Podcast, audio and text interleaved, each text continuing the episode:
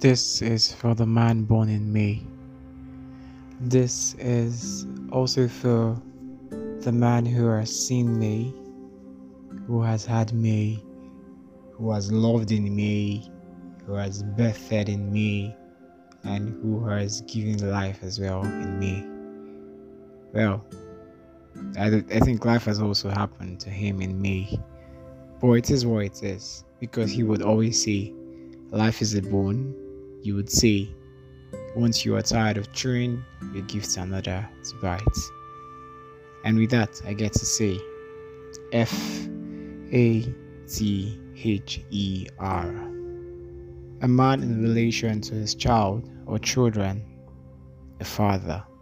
A man who exercises paternal care over other people is as well a father a motivator.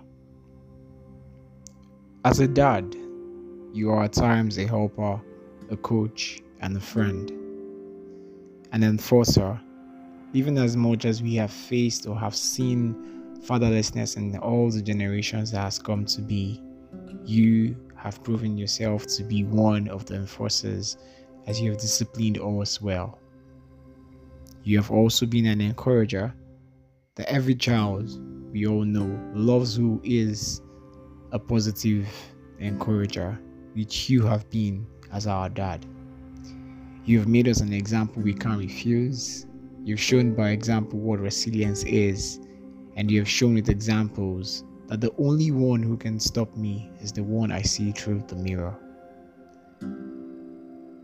If love was built on friendship, I have learned that as I see my mom as a living proof. Even me, I know you were a fly guy. You still have the Holy Spirit be your advantage in your life, building effortlessly everything you have ever owned or been in Christ, still being that same guy who has been renewed in heart, in mind, in soul, and as well as in body. They say it is a good sign when we see a soldier smile. You will forever be my general and be the one grand commander on earth as you have purely shown what it is to be that to us, even while playing the role of a father. As you have taught me with every action you've played in your beautiful role, today I get to say that this podcast is just for you and you alone. My voice today is in echoes loud enough for you to hear and for you to smile and grin this is also a post birthday talk and a feature of you in one of the dreams you've supported since I have learned the letters of the alphabet from when I was a toddler. So here it is. To all the fathers, to you, my dad, especially, and also to the ones who will play the roles or act the ones they beget in life and become a father as well. We see you, we love you, we appreciate you we know how heavy the crown is that you wear, and we will keep being the best of what we see and what we have been and what we have been created and placed under your tutelage for. That even the ones that have come before us and the ones that will come after us will also know that being a father was a role that you played and you have played effortlessly well.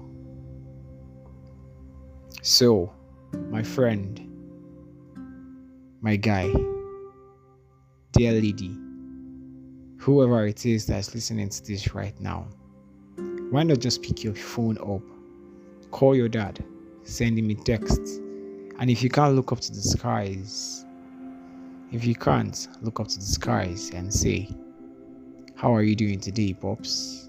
Or Dad, how you doing? I did for you, and I love you, and I'm making you proud. See you in my next episode. My name is Marcel May, the favorite king of doodles and the silky silkiest voice of the East. And featuring today on my podcast is my dad, Mazi Godwin Kubi. We love you, Dad, and I will always love you. Stay strong. With that, I want to say how you did, how are you, how's life treating you? I hope you're good. I hope you're fine. I will see you in the next episode. For now, it is a goodbye. Love you.